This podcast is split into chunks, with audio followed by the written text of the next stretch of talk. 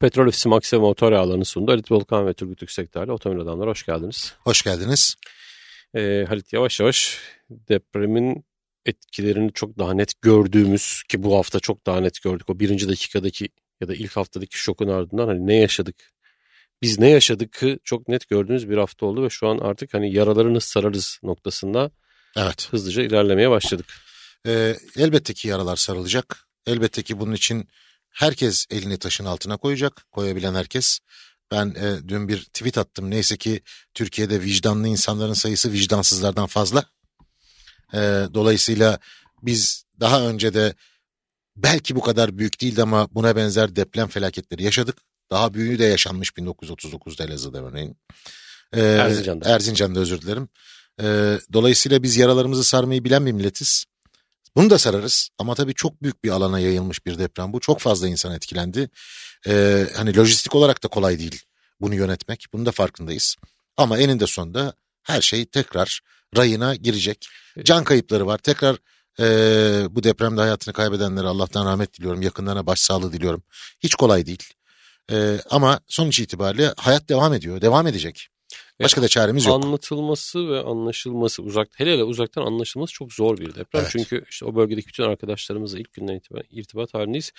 Şeyler bile çok enteresan, farkında mısın? Jeologlar bile hani anlamlandıramıyorlar. Hani Çözmeye çalışıyorlar. Böyle bir şey yok. Böyle bir şey olamaz. Yani bugüne kadar hiç böyle bir şey olmadı. Şimdi 3 deprem üst üste oldu diyenler de var. Evet. Yani büyük bir felaket ya, bu çok net, bunun hiç lamicimi yok yani. Ama ben şuna bakıyorum, aynı yerde yıkılmayan bina varsa, yan yana binalardan 5 binadan 3 yıkılıp ikisi yıkılmıyorsa biz o depreme aslında dayanıksız binalar yapmışız. Bunlar kontrol edilmemiş, gerektiği zaman düzeltilmemiş, güçlendirilmemiş ya da yıkılıp yeniden yapılmamış. Dolayısıyla deprem değil, bina öldürdü. Ya da cahil bile demeyeceğim. Hani bir takım insanlar kolon kesmiş, onu yapmış, bunu yapmış. O bildiğin bence o kolon kesen herhangi bir marka vesaire şirket neyse onu yapan, o binayı komple yıkıp yeniden yapma ve o süre içerisinde o binadaki herkesin masrafını karşılama cezası, yani tabii bu ülkede kanun bir günde çıkabiliyor aslında. Hani isteyince çıkar tabii. Hani bir kararnameyle aslında bunu yapıyor. Diyeceksin ki bunu böyle yapacaksın kardeşim. Çünkü can güvenliği. Elbette ya. Vardı elbette bir tane haber işte. Yani alt kattaki kolunu keseni üst kattaki avukat mahkemeye veriyor. Evet. Ve maalesef göçük altında kalıp öldü o avukat. Evet. Yani evet. Şimdi bu adamın günahı ne kardeşim ya? Daha bir sürü mutlaka öyle olay vardır. Bizim bilmediğimiz, farkına varmadığımız. Çünkü dediğin gibi oradaki arkadaşlarımızla, tanıdıklarımızla konuşuyoruz. Yardıma gidenler de var. Orada yaşayanlar da var tanıdığımız. Ya çok şeyler anlatılıyor. Çok şeylere maalesef hani maruz kalmış insanlar. Evet. Ama dediğim gibi eninde sonunda hayat normale dönecek. Bu hafta programa bir takım hazırlıklarla geldik aslında. Bazı arkadaşlarımız aradık, yöneticiler aradık. Bu arada otomotiv sektörde tüm birimleri aslında seferber oldu. Evet. Hem enkaz kaldırma hem sonrasındaki süreçlerde yardım anlamında otomotiv sektörünün kendi içinde de kurtarma ekipleri olan birçok marka var ve hepsi çok yardımcı oldular. Lastik konusunda bu arada ikinci bölümde Lastik Park Genel Müdürü Cüneyt Şener'le konuşacağız. Orada çok ciddi bir lastik konusu var, onu da açacağım.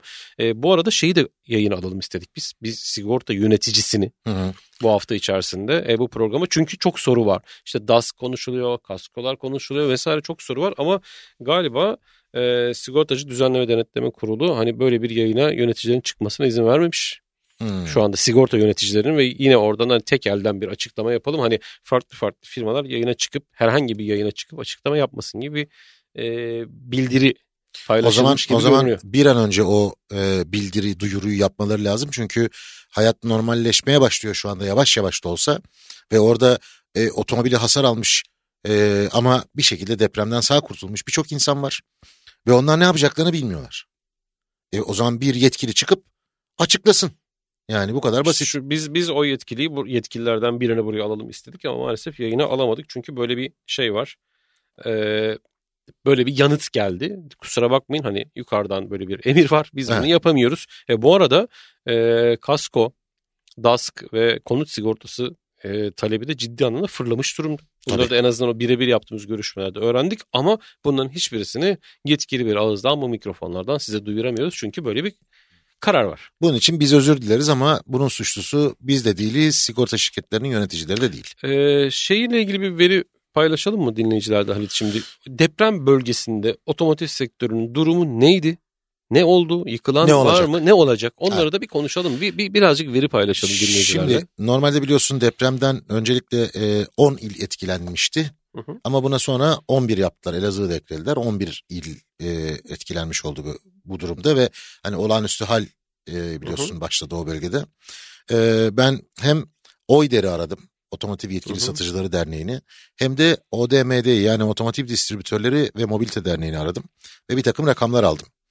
Öncelikle bu 11 il Türkiye otomobil pazarında ne ifade ediyor ona bir bakmak istedim.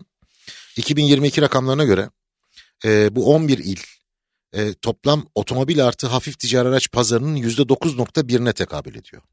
Yani yaklaşık 71 bin civarında bir araçtan bahsediyoruz. Hı hı. Satın alınmış 0 kilometre olarak. Otomobil olarak bakarsak eğer otomobil pazarının, binek otomobil pazarının %8.9'u yani yaklaşık 52 bin civarında bir rakam var. Hafif ticari araç tarafına bakarsak %9.8 oran var burada. Bu da yaklaşık işte 18 bin, 19 bin civarında bir rakam ediyor. Dikkat edersen ticari araçtan aldığı pay bu bölgenin daha fazla. Sonuçta orada sanayi bölgeleri de var. Yani bu... Burada etkili olan noktalardan bir tanesi. Bir şey daha ekleyelim o bölge için. Tabii. Bunlar o ilde plakalanmış ve satılmış ama bir de İstanbul'dan satılıp kiralık vesaire giden çok ciddi bir pazar var. O da bu şeyin içerisinde değil. O burada değil. Bu tamamen orada plakalanmış araçlardan bahsediyoruz. Diğer taraftan OİDER'den aldığım bilgiye göre ki o bölgede yani 11 ilde 100'den fazla bayi var. Yetkili satıcı var. Hı hı. Otomotiv yetkili satıcısı var. Bunlardan 62 tanesinin showroom'u ya da plazası az veya orta hasarlı, yüksek ağır hasarlı olan 6 tane var, hasarsız 35 tane var ve maalesef 4 tane de tamamen yıkılan yetkili satıcı, bayi veya showroom ne dersen adına o var ve bu yıkılan 4 showroom'un ya da plazanın 3'ü Hatay'da, biri Malatya'da. Ya Hatay zaten Hatay'dan kastımız Antakya tabii burada asıl olarak. Maalesef en çok hasar alan illerin başında zaten Hatay bölgesi geliyor malum. Bu yüzden de o üçünün yıkılması şaşırtıcı değil aslına bakarsan.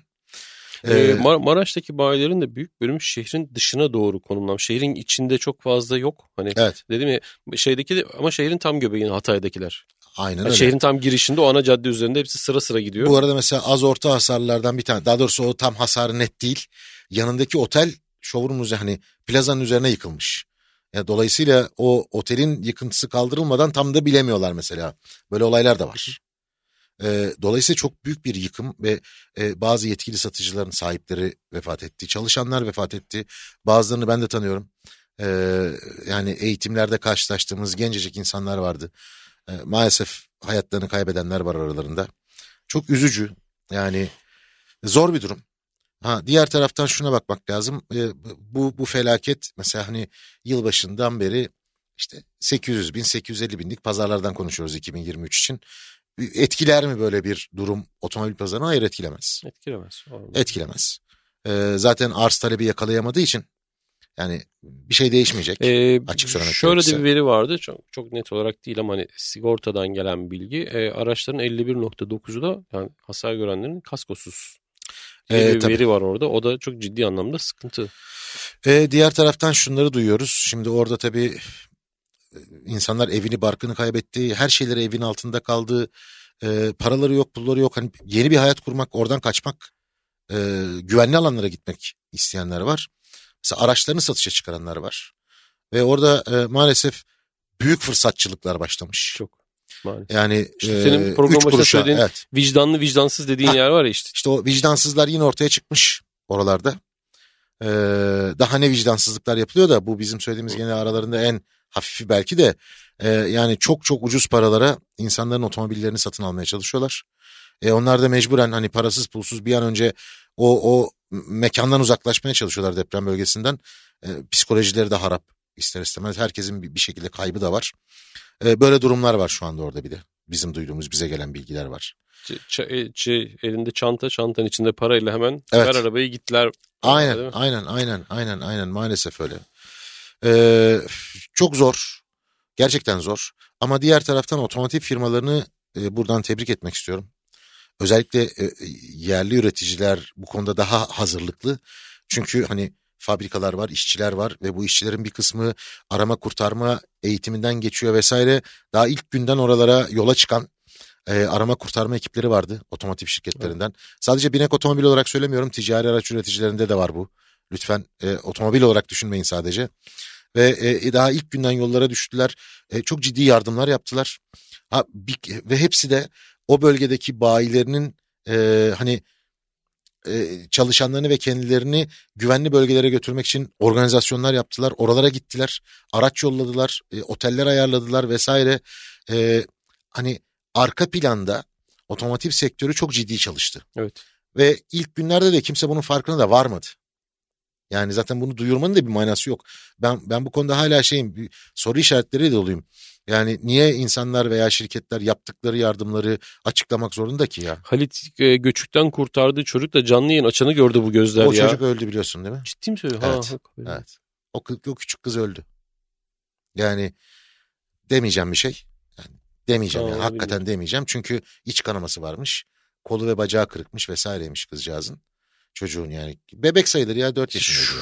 Şu an mesela duyguyu dilime geleni mikrofona söyleyemiyorum. Yok, söyleyemiyoruz. Çok şey söyleyemiyoruz da yani işte vicdanlı vicdansız insan olmak, aklı başında insan olmak, bunlar başka şeyler ya. Bunu öğretemiyoruz bazı insanlara ve ne diyeyim ki yani, ne diyeyim. Yani çok konumuza dönecek olursak. Çok söyleyecek şey vardı işte. Bu mikrofondan söylenmiyor. Herkes bir yerlerde bir şey söylüyor zaten. Biz de bazı şeyleri not ediyoruz tabii bu arada. Diğer taraftan tekrar konumuza dönecek olursak, otomotiv şirketleri bu yardımlarını kesmiyor bu arada. Ben dün birkaç yöneticiyle konuştum. Mesela sağlam kalan showroomlarda şu anda aslında birçok insan yaşıyor.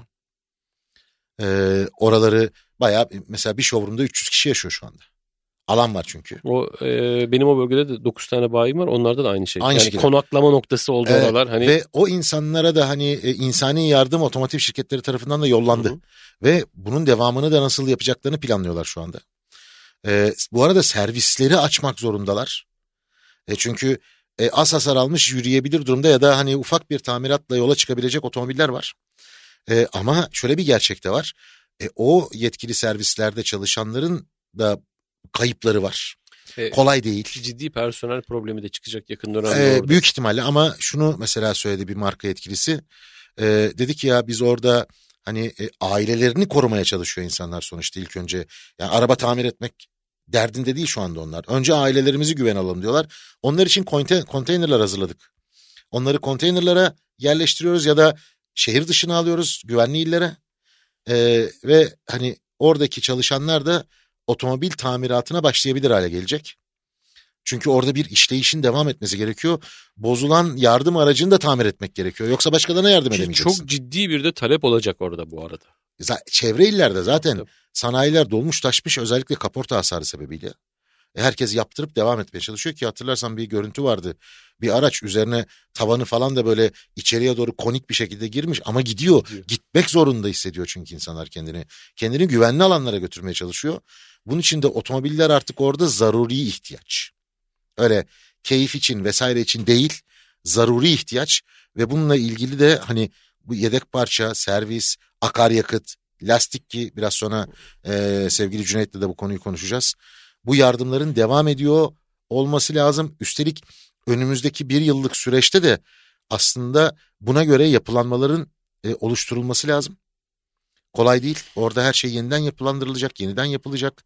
Bazı insanlar geçici göç ediyorlar şu anda, sonra geri dönecekler. İş imkanı sağlamak lazım insanlara ayakta kalabilmeleri için. Çok ciddi bir yedek parça vesaire desteğine de ihtiyaç var. Evet, yok parça, evet. Ciddi bir parça, personel, yani otomotiv içinde. Bu aslında lojistik. Kurtarma, evet, buradaki ana görev tabii kurtarma, barınma, ama arka taraftaki işte ekmek yapmak da bir iş orada. Evet, o otomobili yürütebiliyor olmak da bir iş. Şu anda ulaşım en önemli problemlerden bir tanesi. Ulaşımı da işte otomobillerle, minibüslerle vesairelerle sağlıyorsun. O araçların hareket edebilir tutulması gerekiyor. Artı iş makineleri, kamyonlar vesaire, bunlar da bir Evet ve bak onların da çalışıyor olması lazım. Birçok şirket benim bildiğim büyük ihtimalle hepsi yollamıştır da benim konuştuklarımdan aldığım bilgileri söylüyorum. Daha hani ilk gün ikinci gün oraya mobil servis araçlarını yolladılar. Mobil servis araçlarıyla hemen aslında bir takım tamiratlar vesaireler başladı. Yani önemli olan bu. Mobil servis aracı artı pratik çözüm üretebilen iyi ustalar. Çünkü orada hani normal periyodik bakım falan dönemi değil. O aracı yürütebilecek o kadar. Gerçekten pratik zekalı. Hep söylerim bizim Hakan abi gibi. Hakan abi de bu arada hala şeyde. Evet o da bir haftadır. O da sahada. Bir haftadan hemen fazla zamandır orada. Hemen hemen her gün görüşürüz kendisiyle sahada ve bazen şeyden görüyorum bulduğu enteresan çözümler var. Hani başka çaren yok. Yürütmez denilen şeyi yürütebilecek bir adamdır Hakan abi. Yani başka çaresi yok insanların. Dolayısıyla bugünlerde geçecek. Evet.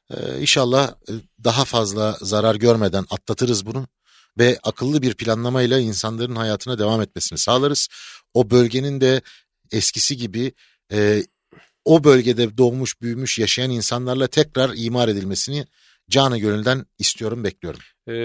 Umarım ovalara değil dağlara doğru artık yeni şehirler kurmayı da öğrenebiliriz. Yani düz, burası çok düz, buraya ev yapalım mantığından da çıkarız. Valla Nihat Hatipoğlu'nun söylediğini söylüyorum tekrar. Bilim adamlarının söylediği dini emir gibidir demişti. Bu kadar basittir bu iş. Bilim adamlarına inanalım. Peki şimdi kısa bir ara verelim. Aranın ardından Lastik Park Genel Müdürü sevgili dostumuz Cüneyt Şener'le o bölgedeki lastik ve lojistik ihtiyacı, lastik lojistiği ihtiyacı ile ilgili konuşacağız ama kısa bir aralardan Otomobil Adamlar devam edecek. Otomobil Adamlar'da ikinci bölümdeyiz. Çok değerli bir dostumuz var. Lastik Park Genel Müdürü sevgili Cüneyt Şener yayın konumuz. Cüneyt hoş geldin. Hoş bulduk Turgut. Cüneyt merhabalar. Merhabalar Halit abi. Hepimiz için tekrar geçmiş olsun diyeyim. Sizin de bölgede çok sayıda bayiniz var. Çok kısaca sizdeki durum ne? Ondan sonra şu lastik tedarik, o bölgedeki ihtiyaçlar vesaire onları da bir konuşalım istiyorum. Ama sizdeki durum nedir? Bayilerinizdeki vesaire durum.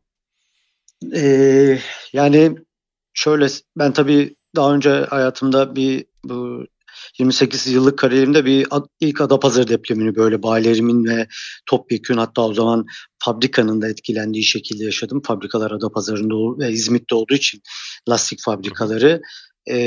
Daha sonra da Van'da kısmi bundan işte belli bir dönem önce yaşamıştık. Ama bu bambaşka oldu çünkü 10 ili kapsamı içine aldı. Bizim 800 bayimizin içinde burada etkilenen 40 bayi oldu depremden etkilenen. Tamamen dükkanı yıkılan yani ben o videolara ve fotoğraflara şu an baktıkça alıştık gibi oldu ama ilk başta inanamadım. Tamamen yıkılan dükkan sayımız 15 civarında. Finansal yönden ve birçok açıdan yardıma ihtiyacı olan hatta başta barınma ihtiyacı yani tüccarken bir anda barınma ihtiyacı bile durumuna düşen de yaklaşık 20 bayimiz oldu. İşte bütün zaten bu deprem olduğu odada zamanımız o dostlarımıza, arkadaşlarımıza ve ailelerine yardımcı olmaya çalışmakla geçiyor. Ya Allah önümüzdeki bir senelik bölümde de tahmin ediyorum yine aynı yardımları tüm bölgeye, tüm çalışanlara vesaire yardım etmek durumunda kalacağız. Yepyeni bir dönem hepimiz için. Şimdi mecburuz. Ana konumuza gelelim istersen bir de orayı soralım. Şimdi çok ciddi bir servis ihtiyacı var ve bununla birlikte tabii çok ciddi bir lastik ihtiyacı var çünkü yol da kalmadı neredeyse. Buradaki ne yaptık, nedir talep, sizin yaptıklarınız nedir, yarın için nasıl bir öngörü var? Halit bütün soruları da sanki ben sordum gibi oldu ama. Hiç problem değil. Oradan bir genel bir değerlendirme alamayız. Şu an ne durumdayız, nasıl bir altyapı çalışması yapıldı orada? Yani şimdi tamamen neredeyse yıkılan tabii şehirler 4 tane civarında. Kahramanmaraş, Antakya, Malatya ve Adıyaman. Etkilenen ve kısmi yıkım olan diğer şehirlerde zaten lastik park bayilerimizin etkilendiği bir durum olmadı. Orada ticaret devam edecek. Sadece ekonomi yavaşlarsa öyle etkilenecekler. Ama dükkan yıkımlarıyla birlikte bugün Antakya'da bizim 5 mağazamızın 5'i de gitti. Zaten Antakya'nın ne halde olduğunu görünce sağlam hiçbir şey kalmayan bir şehirdeyiz. Biz Antakya bayilerimizden birine 3. gün telefonlarla ulaşabildiğimizde ilk söylediği şuydu. Yani biz hiç can kaybı yaşamadık bayilerimizde Allah'a şükür ve birinci derece ailelerinde. Onların ilk dediği burası çok kötü bize ama şey değil, yiyecek değil, o değil, bize lazım olan mobil servis. Biz İstanbul'dan şirketimizin mobil servislerinden birini hemen Antakya'ya yolladık. Ve orada şu an yıkılan binasının önünde kurtarabildiği lastikleriyle ama daha da çok işte çıkma lastikleriyle oradaki insanlara işte ücretsiz hizmet vermeye çalıştı bayimizde. Hem kişisel motivasyonu hem kurdu hem insanlara yardım etti. Onun dışında çok tabii zarar gören araç olduğu için sanayideki sadece lastikçi değil birçok dükkanın aslında hizmet vermesi gerektiğini de o ilk dakikalarda anladık. Çünkü şehirden çıkmak isteyen bile aracı nasıl zarar gördüyse görmediyse orada bir ihtiyacı var. Ama bizde özellikle hayatımızda hiç kış lastiğiyle ilgili ihtiyacın olmadığı Antakya hatta oradan çıkanların Adana, Mersin noktalarımızda kış lastiği talebi oldu.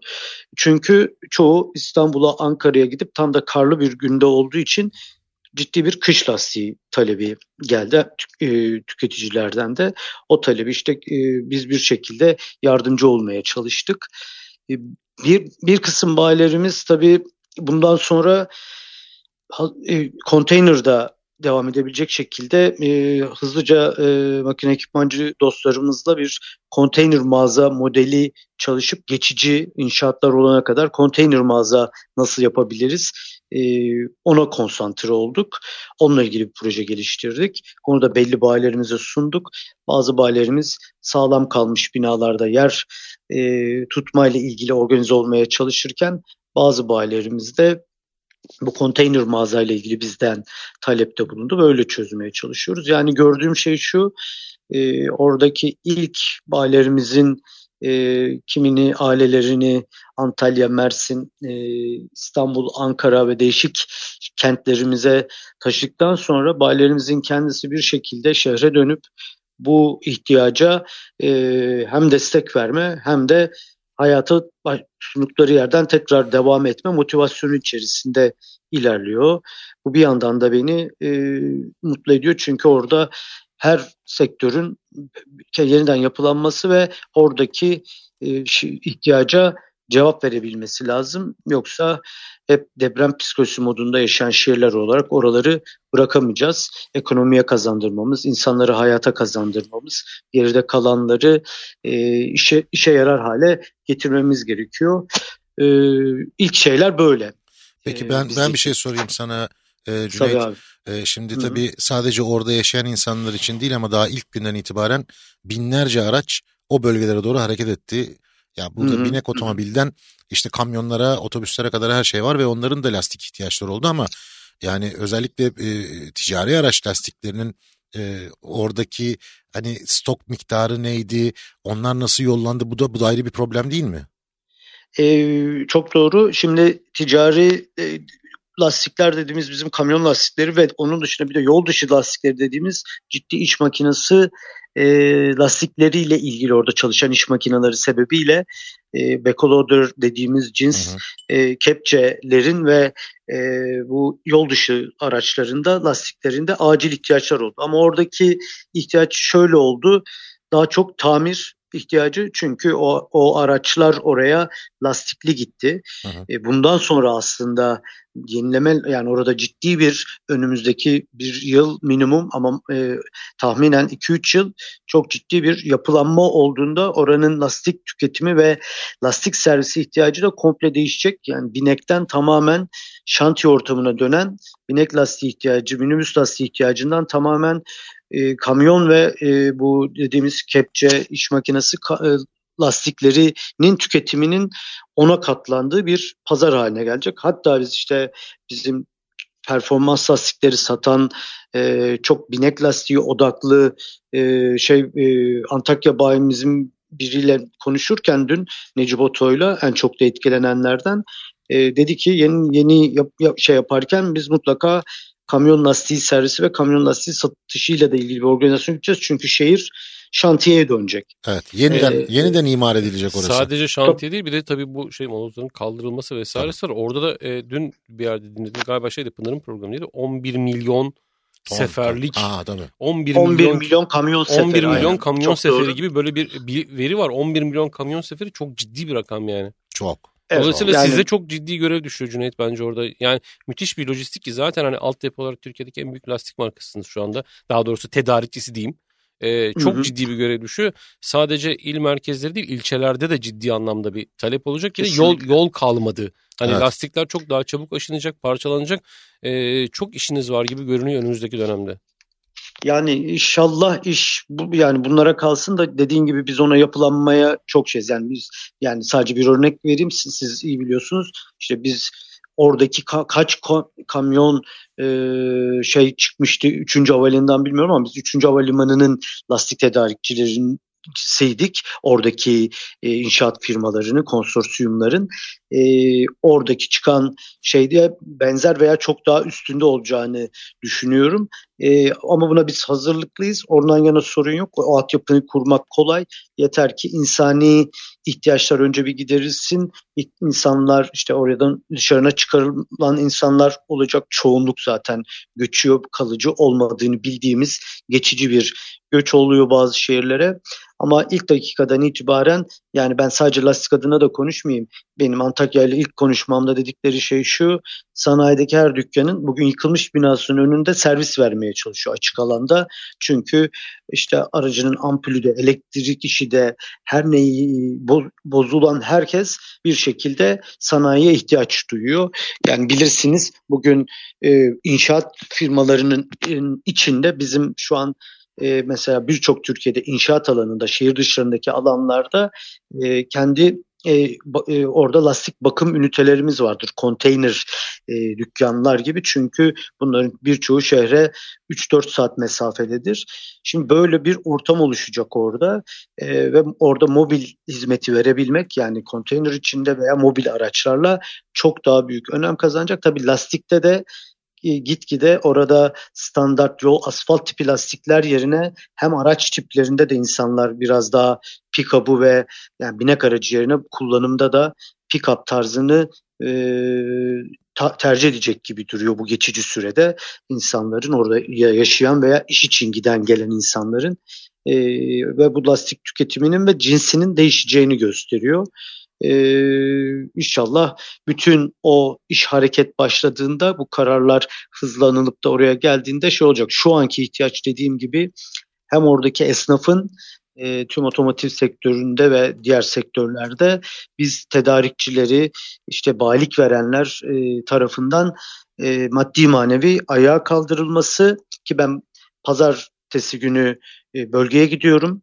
Geçen hafta ekibim gitti, girebildi. Ondan sonra pazartesi, salı, çarşamba da ben oradayım. O 4 şehri gezip ihtiyaçları anlayıp birinci elden kimi nasıl yapılandıracağını anlayıp zaten hızlıca ben şeyin başladığını ilk günden bugüne konuşmalardan son 3 gündür herkesin artık ne yapacağına odaklanmaya başladığı bir süreci de orada dinlemeye başladım. Çünkü hayat bir yandan devam ediyor. Orada yeme, içme, barınma ve ayakta kalabilmek için de o şehirleri herkes kendi sektöründen onarma kısmına geçmek zorunda. Lastikte o siz bahsettiğiniz gibi oradaki tüm hareketin şehre gelen giden ve şehrin içinde kısmi de olsa yaşayan halkın ve oraya şantiye için geçici gelip yaşayan inşaat şirketleri ve çalışanlarının ciddi bir kilometresi olacak. Ciddi bir orada bir ekonomik hareket, öncekinden de büyük bir ekonomik hareket olacak. Cüneyt teşekkür ederim. Ağzına sağlık. Son küçük bir şey sorayım. Buradan oraya bu süreçte, bu deprem sürecinde personel takviyesi oldu mu? Çünkü orada ciddi bir de yetişmiş eleman açığı var şu an hemen hemen her sektörde.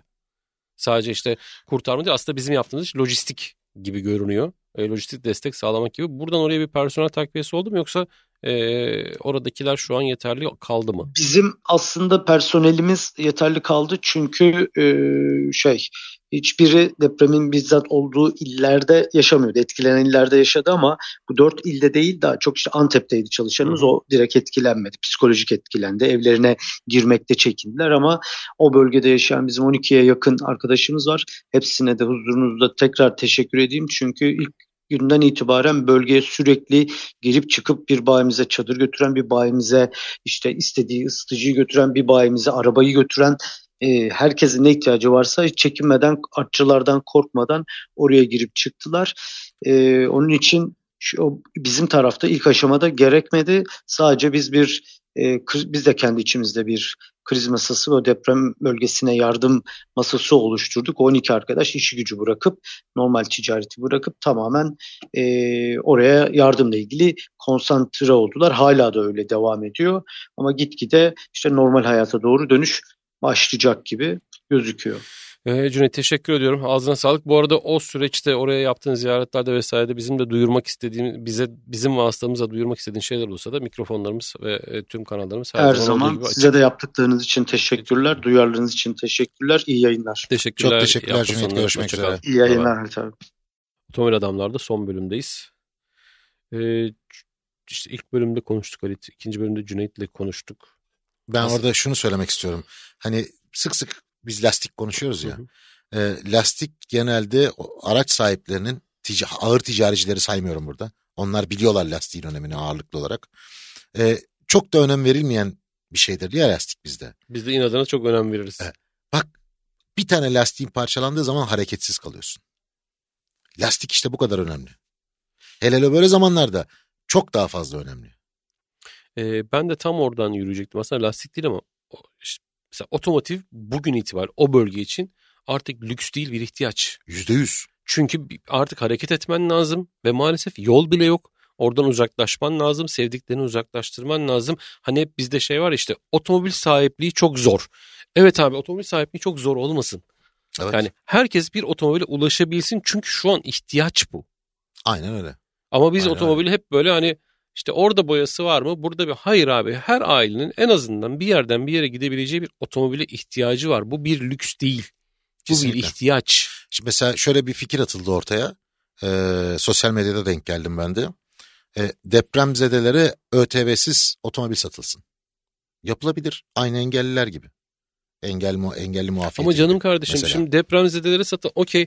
Peki yarın öbür gün deprem beklenen başka yerlerde de var. Oralarda da ÖTV'siz satın, insanlar otomobil alsın. Evet. Otomobile ulaşsın. Bu geçici bir hani yardım, destek vesaire. Yani devlet oradaki ÖTV'den, hatta KDV'den vazgeçsin abi. Ne olur ki? Ne olur yani? Ya bir gecede 100 küsür milyar lira para toplanıyor sonuçta bu ülkede. Bu ülkede yardım edin dendiği zaman yardım elini uzatan çok insan var. Evet. Şimdi o insanlara yardım etmek gerekiyor. Ediyoruz. Ama hani mesela böyle bir yöntem tercih edilebilir. Ha, bunun için özel bir kanun çıkarılır gerekiyorsa. Sadece yerli otomobiller denir gerekiyorsa vesaire denir. Bir şekilde çözülür bu iş.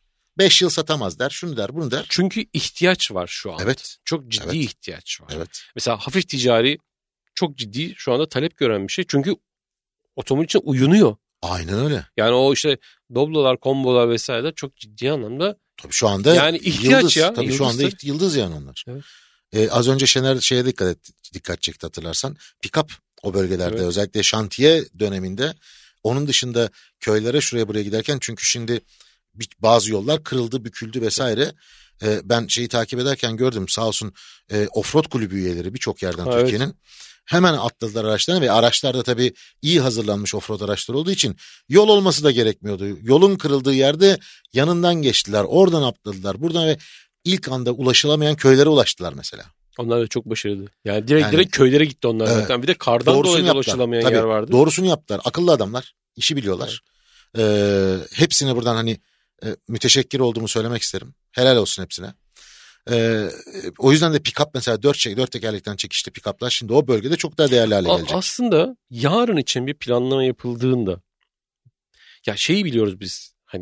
Görüyoruz ama bunun planlama dahilinde olmasa, abi böyle bir şey olduğunda abi offroad kulüpleri, madenciler. Yani belli bölümler işte bunlar otomatikman bir yerlere gitmesi lazım. Ya bir planlama olması gerekmiyor mu ya Halit ya? İşte olması gerekiyor tabii yani de. Gönüllü yani... gidecek okey ama gönüllüye gerek yok. Böyle bir şey olduğunda şurası şu araçları buraya gidecek. Ya sevgili kardeşim madenciler bilmem kaç saat yollanmayı bekledi hazır tam teçhizat ya.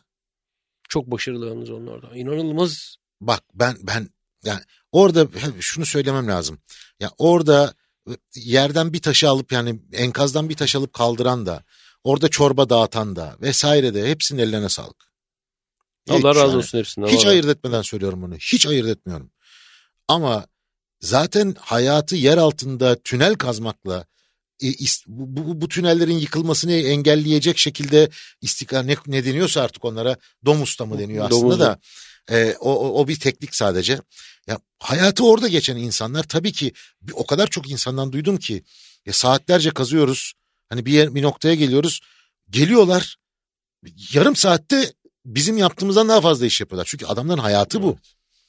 Ellerinden öperim hepsinin. Muhteşem insanlar. İşte keşke yani böyle bir planlı, programlı, çok daha erken oraya ulaştırabilecek bir... Ve Türkiye'nin çok yerinde de maden var aslında. Evet. Çok fazla maden çalışanı var. Ve çok az takdir görüyorlar bu arada. Bunu ama çok yani. Umursamadan da yine görevlerini yapıyorlar ya, ki. Dedim işte ya. Vicdanlı insan meselesine geliyoruz yine burada. Bir de bu adamlar işi biliyor. Çok iyi biliyorlar hem de. Tık tık işlerini yapıyorlar. Keşke onların aldığı eğitimi alabilse... AFAD'ı, AKUT'u yani hangisi varsa bu işleri yapan gönüllüler şunlar bunlar keşke hepsi o kadar iyi eğitimlerle o kadar bir de bu iş bir kere eğitim aldığın zaman olmuyor. Bitmiyor. Olmuyor. Abi bunun birkaç ayda bir tekrarlanması belli yıkıntıların kazılıp işte hani tünel açılması vesaire bu pratik eğitim aynı bizim güvenli sürüş eğitimlerinde olduğu gibi.